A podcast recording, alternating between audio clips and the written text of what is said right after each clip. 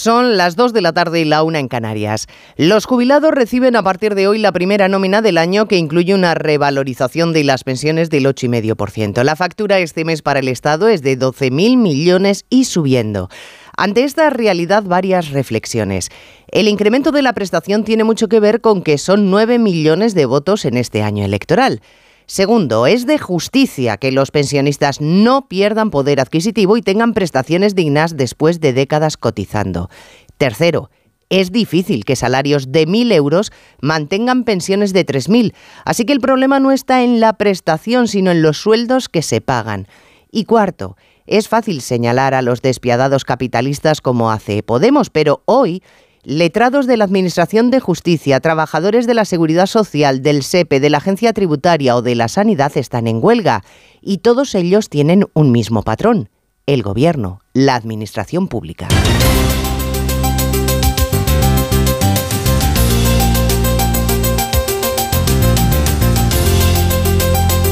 En Onda Cero, Noticias Mediodía, con Elena Gijón.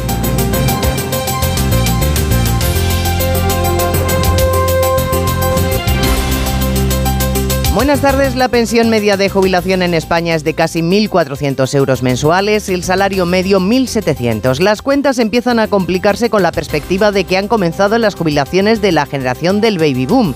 El debate se ha iniciado hace tiempo y Josep Ginesta, experto de OBS Business School, propone un sistema en el que se garanticen las pensiones mínimas y a partir de ahí cada uno se complemente la prestación. Si no hacemos ese sistema dual de pensión básica pública más un sistema complementario, eh, difícilmente podemos eh, sostener un nivel de gasto de pensiones eh, alto como el que podemos estar teniendo. Breve receso en el descanso vacacional de sus señorías, solo un día de sesión en el Congreso y porque urge aprobar la convalidación de las medidas económicas del Gobierno. Partido Popular y Vox se van a abstener porque creen que el decreto se queda corto. El ministro de la Presidencia, Félix Bolaños, ha sido el encargado de defender las medidas y urgir a todos los grupos a que voten a favor. No es lo mismo bajar los brazos y aceptar con la cabeza agacha los recortes y la austeridad que venían de Bruselas que batirse el cobre en la Comisión Europea para conseguir soluciones para España y para el resto de Europa que protejan a la clase media y a la clase trabajadora de nuestro país. El único fallo del argumento es que las imposiciones de Bruselas vinieron con la crisis de 2008 y fue al gobierno de Zapatero. En los pasillos de la Cámara, hoy de los asuntos más comentados ha sido la propuesta de Feijó de que se permita gobernar a la lista más votada en los ayuntamientos. En Onda Cero, la ministra portavoz Pilar Alegría insistía en que las propuestas son ocurrencias. A Feijón no se lo parece. Bueno, es que me parecen de verdad poco serias. Y creo, sinceramente, que, además, estando en un momento como el que estamos, que, es un momento complejo, un momento difícil, y además, si, si, me permiten, en este periodo también, que va a haber unas elecciones dentro de unos meses en mayo y próximamente otras en, en diciembre, se espera algo más del principal partido de la oposición. El PSOE hace bien poco tiempo, con ministros bastante más solventes de los que tiene ahora el actual gobierno, ministros socialistas en el año 2005 y 2007, la propusieron formalmente para la administración local. Me extraña mucho que el Partido Socialista insulte a ministros del Partido Socialista de otras épocas. Yo no veo que sea una broma la propuesta del señor Jordi Sevilla cuando fue ministro de Administraciones Públicas. Hay más noticias de la actualidad y la mañana y vamos a repasarlas en titular con María Hernández y Paloma de Prada. Alemania confirma que ha recibido la solicitud formal de Polonia para el envío de los Leo para Ucrania y asegura que contestará con la urgencia que merece la petición. Zelensky ha llevado a cabo la mayor reorganización de su gobierno para atajar la corrupción desde que se inició la invasión hace hoy 11 meses. La Comisión Europea presenta una nueva estrategia para coordinar las devoluciones en caliente de migrantes en situación irregular. Busca aumentar el número de retornos respetando la legislación de la Unión Europea. De las más de 340.000 órdenes emitidas el año pasado, solo el 21% se llevó a cabo. España registra el mayor número de población extranjera desde hace más de una década. Son más del 11% de los empadronados a 1 de enero del año pasado. La cifra de población se recupera y crece en 90.000 personas gracias en parte a los ciudadanos llegados de fuera. Decenas de jóvenes protestan en Madrid con gritos y abucheos contra el reconocimiento de la presidenta de la comunidad como alumna ilustre de la Complutense. Frente a ellos, otro grupo de estudiantes ha defendido a Díaz Ayuso, que ha lamentado la tensión que han vivido el resto de premiados en el acto. El bebé abandonado en una bolsa de deporte En Barcelona permanece en observación en el Hospital San Joan de Deu. Cuando un ciudadano lo ha encontrado en plena calle esta mañana, llovía y el termómetro no pasaba de los 6 grados. Las cámaras de la zona serán ahora claves en la investigación. 14 años después de su desaparición, la familia de Marta del Castillo continúa reclamando el cuerpo de la joven asesinada. Ha habido concentraciones, ofrenda floral y minutos de silencio en Sevilla para conmemorar el aniversario de un caso no resuelto por el que fue condenado Miguel Carcaño. En cuanto al tiempo, aunque técnicamente no estamos inmersos en una ola de frío, lo cierto es que las heladas se intensifican y se extienden por todo el país con mínimas de hasta 15 grados bajo cero en los Pirineos o de menos 10 grados en el sistema central y en la cordillera ibérica. Cristina Rovirosa. Ha llegado del Polo Norte y de momento esa masa de aire gélido que envuelve España aún no tiene visos de poner rumbo a otras latitudes. Se esperan mínimas por debajo de cero en zonas de montaña y nieve en cotas bajas en Cataluña y por encima de los 400 metros en Baleares, además de alguna llovizna en el Levante. Todas las comunidades, menos Extremadura y Canarias, tienen avisos por heladas. En Ávila no llegarán ni a un grado y en Cuenca se esperan 6 bajo cero. El hielo llegará incluso a Murcia y a Alicante. Y en Madrid hará tanto frío como en Estocolmo, 6 grados de máxima. Dos cositas. La primera, una motera no se come ni un atasco. La segunda, una mutuera siempre paga menos. Vente a la mutua con tu seguro de moto y te bajamos su precio sea cual sea. Llama al 91 555 5555. 91 555 5555. Por esta y muchas cosas más, vente a la mutua. Condiciones en mutua.es. Qué buena pareja hacen la fibra 300 megas y el móvil 50 gigas de Lowy por 34,95 al mes. Dirás qué buena tarifa. Eso. Píllatela ya y añade otra línea con 15 gigas por solo 5,95. Corre a lowy.es o llama al 1456. Un anuncio de línea directa con el micrófono averiado suena así y uno con el micrófono sustituido suena así. Con el seguro de coche de línea directa tienes coche de sustitución también en caso de avería. Cámbiate y te bajamos el precio de tu seguro de coche, sí o sí. Ven directo a lineadirecta.com o llama al 917-700-700. El valor de ser directo. Consulta condiciones. Con las lentillas, el polvo, los ordenadores, notamos los ojos secos, nos pican. La solución es Devisión Lágrimas. Devisión alivia la irritación y sequedad ocular. Devisión Lágrimas. Este producto cumple con la normativa vigente de producto sanitario. Un millón de likes. Reseñas del negocio con 5 estrellas. En Orange reinventamos nuestras tarifas Love Empresa. Ahora incluyen cosas tan importantes para tu negocio como el crecimiento. Por eso te ayudamos a aumentar la visibilidad de tu empresa en Internet. Llama ya al 1414. Las cosas cambian. Y con Orange Empresas, tu negocio también. Orange. En Onda Cero, Noticias Mediodía, con Elena Gijón. Hemos marcado récord en lo que a la factura de las pensiones contributivas se refiere, porque cada vez hay más jubilados con derecho a prestación y por la revalorización del 8,5% para compensar la inflación. Es decir, que este mes, respecto al año anterior, la cantidad que la Seguridad Social ha tenido que destinar para pagar las jubilaciones se ha incrementado casi un 11%. El esfuerzo de las arcas del Estado es notable y todo ello sin que el Gobierno haya enviado a Bruselas la segunda parte de la reforma de las pensiones que se comprometió a remitir Caridad García a finales del pasado año. Sí, una reforma que no suscita acuerdo social ni parlamentario, ni siquiera consenso interno hay en el seno del Gobierno. Recordamos que Yolanda Díaz y Podemos se niegan en rotundo a ampliar el periodo de cómputo como propone el ministro Escriba. Una medida esta pensada para aumentar los ingresos y hacer frente a un gasto nunca visto. La nómina de enero es inédita, casi 12.000 millones de euros en pensiones, 1.200 millones más por la subida del 8,5% y el incremento de casi el 1% en el número de personas que tienen derecho a una paga. La ministra portavoz, Isabel Rodríguez, acaba de hacer su particular lectura económica. 10 millones de pensionistas son muchos millones de consumidores que día a día se hace cargo también del crecimiento y del consumo en nuestro en nuestro país. Con el incremento de enero, la pensión media del sistema supera por primera vez los 1.100 euros al mes y la pensión media de jubilación escala ya por encima de los 1.500 euros. Los salarios que sustentan estas pensiones apenas crecieron el año pasado un 3%. Pues justamente hoy el Instituto Nacional de Estadística ha dado a conocer el padrón con cifras a 1 de enero de 2021, que son los últimos datos disponibles. Somos casi 47 millones y medio de empadronados en nuestro país, con un crecimiento de los extranjeros que no se producía desde hace 10 años. Ellos han sido los causantes de que haya crecido la población, aunque de forma exigua, 100.000 habitantes más. Pero los problemas endémicos continúan. La España vaciada sigue Mercedes Pascua perdiendo habitantes. Sí, España crece a costa de la población extranjera que se empadrona sobre todo en grandes ciudades porque la España rural sigue ese proceso de vaciado. En 2021 Castilla y León ha perdido 10.500 habitantes, mientras que Galicia, donde uno de cada cuatro ciudadanos tiene ya más de 65 años, pierde 5.200. La brecha se acentúa año a año. Ni hay críos, ni hay gente joven, ni nada. Y en invierno es cuando más se nota. Gran tristeza ver un pueblo sin niños, porque eso es, eso te, te, te lleva al vamos. En el año 2021 la, fecha de, la, cantidad de población empadronada subió en más de 90.000 personas. Supone una recuperación tras las muertes registradas por la pandemia en 2020. El 11,7% de población son extranjeros. Según estos datos, los ciudadanos marroquíes son el grupo más numeroso y los rumanos si nos atenemos a su origen europeo. Bueno, tenemos un claro problema de población estancada, cada vez más envejecida y por tanto beneficiaria de prestaciones sociales y una clase trabajadora a la que el salario no se le revaloriza con la misma intensidad. La negociación colectiva con las empresas no contempla subidas salariales tan generosas como las de los pensionistas, pero es que ni la propia Administración lo hace. Inspectores de trabajo, empleados de la Seguridad Social, del SEPE, de la Agencia Tributaria, han hecho o están inmersos en paros y huelgas contra su patrón, que es el Gobierno, y paros por no hacerles subidas dignas. Hoy los que han ido a la huelga de manera indefinida y con un seguimiento de casi el 90% han sido Eva Llamazares, los letrados judiciales cuya inactividad paraliza la Administración de Justicia.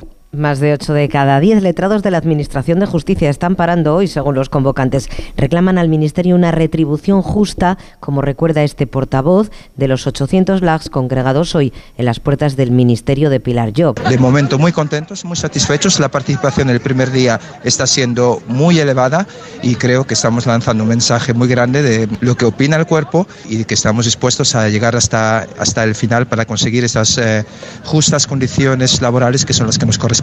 Exigen un complemento superior a los 195 euros mensuales que los sindicatos generalistas pactaron por su cuenta con el Gobierno porque no cubre las nuevas funciones asumidas por el colectivo desde hace 12 años. Y mientras en el Congreso Podemos sigue con su campaña de presión sobre empresarios como Juan Roch, presidente de Mercadona, al que Ione Belarra calificó de capitalista salvaje y despiadado.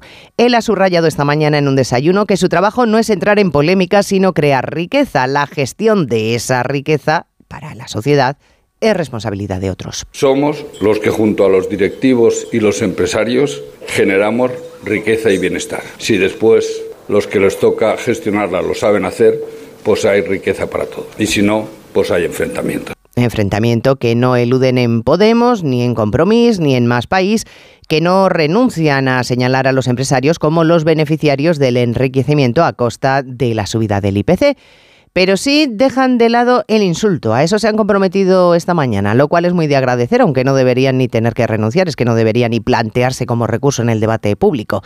Lo que no han dejado de lado es el discurso. Le han dicho al PSOE, Congreso Ismael Terriza, que van a dejar en paz a los empresarios si se topa el precio de los alimentos en la cesta de la compra. Sí, obligará a las cadenas a ofrecer una relación de alimentos básicos a un precio tasado. Pablo Echenique, portavoz de los socios de coalición de Sánchez, ha tirado de ironía a cambio de que regulemos una cesta básica de los alimentos, nosotros estamos dispuestos a hacer una selección semántica de adjetivos y adverbios. Y a cambio también de ayudas directas a las pequeñas superficies. Otros aliados del gobierno lo han sustanciado con una expresión. Las grandes distribuidoras de alimentos están forrando, lo dice Errejón, aunque el valenciano Valdoví pide no señalar a nadie. La obligación del gobierno es tomar medidas y no señalar con nombres y apellidos. Yo lo estoy diciendo y lo estoy diciendo sin insultar, pero esto es una verdad comprobable con datos. La inflación está haciendo que unos pocos se forren a costa del empobrecimiento de la mayoría. Y todos de acuerdo en que además así bajarán los precios y crecerá la economía. Bueno, esto en los pasillos de la Cámara. En el interior, el ministro Félix Bolaños también tenía trabajo. Ha sido el encargado de defender desde la tribuna el Real Decreto Ley de Medidas Urgentes del Gobierno, que contempla, como saben, entre otras cosas, la bajada del IVA de algunos alimentos. El bloque de la derecha va a abstenerse. El argumento es que toda medida para aliviar el bolsillo de los ciudadanos es bienvenida, pero en el caso del PP insisten en que se queda muy corta, que las medidas son cicateras, porque ellos quieren que se rebaje también el gravamen sobre carne y pescado. Congreso, Patricia Gijón. Sí, el PP recuerda que el decreto llega tarde y es una mala copia de sus propuestas. No obstante, se abstendrá en la votación, al igual que Ciudadanos y Vox. El ministro de la Presidencia era el encargado de defender ese paquete anticrisis, el que incluye la rebaja del IVA de los alimentos y el cheque de 200 euros a los más vulnerables. Cree Félix Bolaños que es difícil decir no a un texto que protege a las familias y reparte la carga, salvo que se quiera hacer daño al gobierno. Es difícil decir que no a este elenco de medidas que van a proteger, que van a ayudar a nuestra ciudadanía, salvo que las razones para no votar a favor de este Real Decreto Ley sean intentar hacer daño al Gobierno o cualquier otro tipo de razón que desde luego no tenga al ciudadano en el centro de las preocupaciones del grupo político en cuestión. Pendientes de la votación, el Real Decreto, que ya está en vigor, saldrá adelante sin problemas con el apoyo de los socios de investidura. Son desde luego malos tiempos para lanzarse a inversiones millonarias, demasiadas incertidumbres que sin embargo, miren, no frenan a los jeques árabes. 15.000 millones de euros están dispuestos a dejarse en Salamanca para levantar un nuevo Dubái a ambas orillas del Tormes. El proyecto se ha presentado en un congreso que hasta el viernes reúne a grandes inversores para abordar proyectos de futuro en la provincia. Onda Cero Salamanca, Diana Pérez. Autoridades árabes y africanas, empresas internacionales, jeques se pueden ver esta semana en Salamanca dentro del Congreso Peace City World, aunque aún se desconoce si finalmente se materializará. Se habla de una gran metrópoli con un distrito central de negocios, una ciudad tecnológica, una zona industrial, un centro de realidad virtual o un parque de diversión familiar. Fernando Castaño es concejal de turismo del ayuntamiento. Ellos saben que invertir en Salamanca es un valor seguro. Si han conseguido que otras ciudades que no eran nada crecieran con mayor medida va a crecer Salamanca. El edil habla de un hito para Salamanca en los últimos 100 o 200 años. Noticias Mediodía. Onda Cero. ¿Cansado de estar cansado? Revital te puede ayudar. Revital con jalea real y vitamina C ayuda a disminuir el cansancio. Recuerda, energía, Revital. Consulta a su farmacéutico o dietista. Enciendes la luz, enciendes la calefacción, enciendes la secadora. No te queda otra. O apagas o pagas. O te haces autoconsumidor con Solideo. Placas solares, baterías, aerotermia y cargador para el coche eléctrico. Solideo.es. Especialistas en autoconsumo. ¿Sabes una cosa? Cuenta, cuenta. Cuenta 10. ¿Qué? Pues eso, que con el programa Mi BP ahorras 10 céntimos por litro en todos tus repostajes y disfrutas de muchas más ventajas cada vez que utilizas tu tarjeta Mi BP. ¡Anda! No, anda no, en coche. Ya sabes, cuenta con nosotros. Cuenta con 10 céntimos por litro. Consulta condiciones en mibp.es. Mi instinto detective me llevó a Sol Optical. Dos gafas graduadas con antirreflejante por solo 79 euros. Sigue la pista en soloptical.com. En 2022 han muerto 1.145 personas en las carreteras. Desde la pandemia hasta hoy la situación ha sido incierta. Somos líderes mundiales en el consumo de ansiolíticos. Nuestros coches son los terceros más viejos de Europa. Y somos campeones en poner mensajes al volante. La noticia buena es que cambiarlo en 2023 está en tus manos. Ponle Freno y Fundación AXA, unidos por la seguridad vial. A3 Media. Onda Cero. Noticias Mediodía. Estaba lloviendo y la temperatura apenas llegaba a los 4 grados esta mañana en Barcelona y a pesar de esas condiciones estaba con vida el bebé de pocos meses abandonado en plena calle. Un vecino lo encontró metido en una bolsa de tela, los Mossos eh, lo están investigando, todas las circunstancias que rodean a este caso. De momento no se sabe nada de los padres que permanece del bebé que permanece ingresado en el hospital Onda Cero Barcelona, Ricard Jiménez. La última información que hemos recibido por parte de los Mossos de Escuadra es que se encuentra estable en el Hospital San Juan de Deu y que su custodia quedará en manos de los servicios de atención a la infancia. Con poco más de un mes de vida, lo han encontrado a las 6.40 de la mañana, en plena ola de frío. A pesar de ello, su temperatura corporal, tal y como asegura el caporal del distrito de Sans, era el correcto. El, el menor respondía, eh, abría los ojos, se movía y la temperatura corporal, al parecer y según nuestra percepción, era correcta. Les digo por el tiempo que eh, tenemos en la vía pública. Los propios Mossos de Escuadra indican que lo han abandonado ante un establecimiento que pertenece a una entidad social. Se desconoce tanto el paradero como la identificación de los progenitores, pero el caso se está investigando ya como un delito de tentativa de homicidio. Isabel Díaz Ayuso ya tiene el título de alumna ilustre de la Universidad Complutense de Madrid, muy a pesar del sindicato de estudiantes que había convocado una concentración para dejar patente, con gritos e insultos, su rechazo. Un rechazo que no es unánime porque frente Frente a ellos, otro grupo de estudiantes defendía el reconocimiento a la presidenta de la Comunidad de Madrid. Ella, en su discurso, ha tirado de ironía para agradecer que en la universidad se pueda seguir estudiando y también ha lamentado que el resto de los premiados y sus familias hayan tenido que vivir esta situación tan tirante. Onda Cero Madrid, Pachilinaza. Situaciones tensas tanto a la entrada como a la salida de la presidenta madrileña de la facultad y del salón de actos. Gritos de fuera comunistas, coreados por nuevas generaciones del Partido Popular que han querido arropar a Díaz Ayuso, de fuera fascistas por parte del sindicato de estudiantes. Tensión que desde el atril lamenta la ahora ya alumna ilustre, agradeciendo la valentía de la concesión al rector Joaquín Goyache. Sé que no ha sido fácil, sé que no son tiempos tranquilos, pero ¿qué más importante que enseñar a los alumnos el camino de la normalidad, de la importancia de las instituciones, de la defensa de la pluralidad y la libertad de expresión? Probablemente la forma de libertad más atacada hoy en el mundo. Desde primera hora de la mañana, Ciudad Universitaria se ha blindado policialmente para evitar altercados. No muy lejos de allí, frente a Moncloa, al Palacio de la Moncloa, más protestas, las de los regantes de Alicante, Murcia y Almería contra la nueva planificación de las cuencas del Tajo y del Segura que ha aprobado el Consejo de Ministros. Planificación hidrológica que reabre la guerra del agua a partir de esos caudales ecológicos que en la práctica suponen el fin del trasvase para el regadío y la sustitución del agua del río por agua desalada.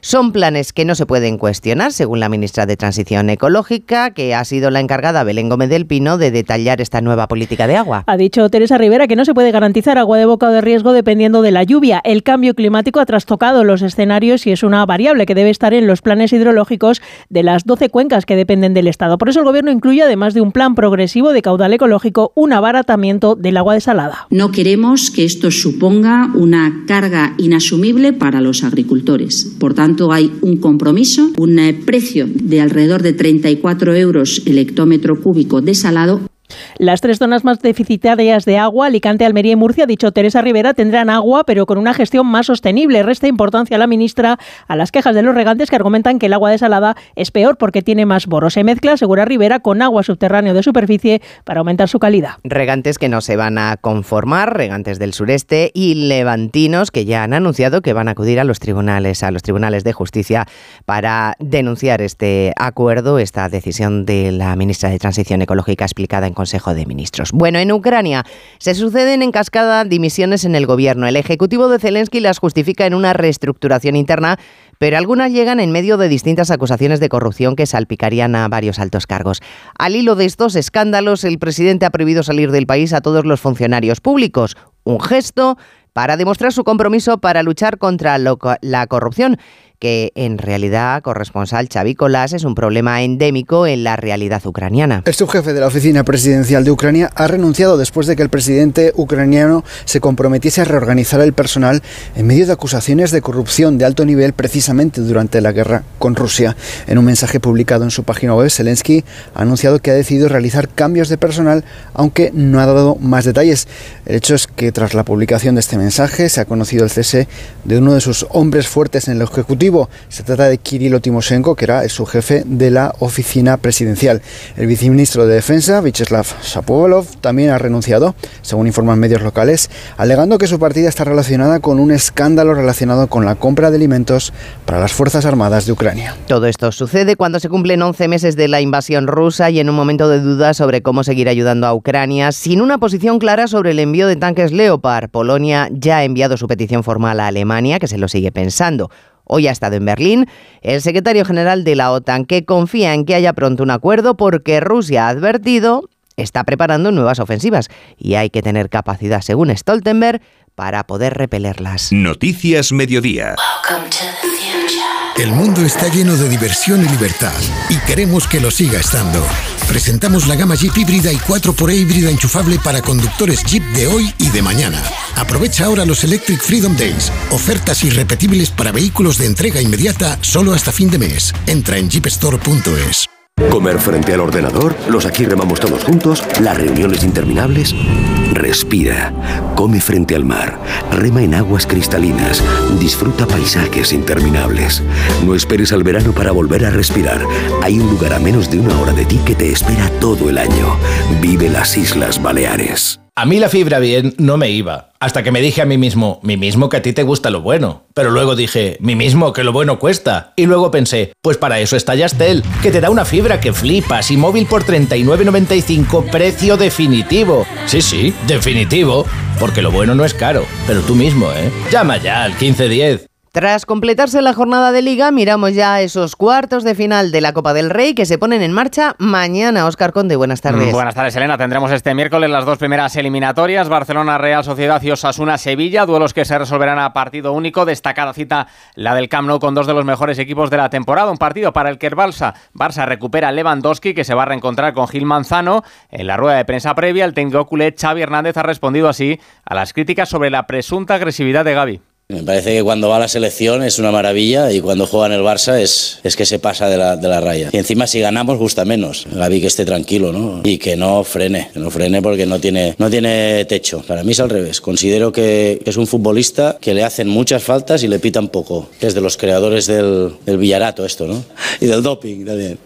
Tendrá el Barcelona frente a una Real Sociedad que recupera a Cubo y Zubimendi, pero que va a tener las bajas de Miquel Merino y de David Silva, que se ha lesionado en el entrenamiento de hoy. Llegan los Donostierras en plena racha de triunfos, nueve victorias seguidas, pero no ganan en el Camp Nou desde 1991. Pese a ello, afronta la cita con confianza el técnico Emanuel Alguacil. Sí, una vez más mostramos nuestra buena versión. Evidentemente, para ganar en semejante campo ante semejante rival tenemos que, que tener un gran día, pero ¿por qué no? Son muchos años sin ganar, sí, es verdad, pero también son muchos partidos en los que hemos estado muy cerca. ¿Por qué no? Mañana no. El otro partido de cuartos de mañana va a enfrentar a un ilusionado Sasuna, uno de los equipos revelación de la temporada, y a un necesitado Sevilla, una de las grandes decepciones del curso, peleando los hispalenses por evitar el descenso. Pero la Copa del Rey puede ser tal vez su válvula de escape, los entrenadores Arrasate y San Paoli. Queremos dar otro paso más, ¿no? Lo de la semana pasada estuvo muy bien y mañana si pasamos, pues ya estamos hablando de, unas semifinales, ¿no? Con todo lo que eso eh, conlleva y hasta se nos brillan los ojos a, a todos, ¿no? Saber que, que puedes tener ese premio, ¿no? Siempre es importante el pase porque jerarquiza el club, llegas a una semifinal y una posibilidad concreta de jugar con los cuatro mejores equipos,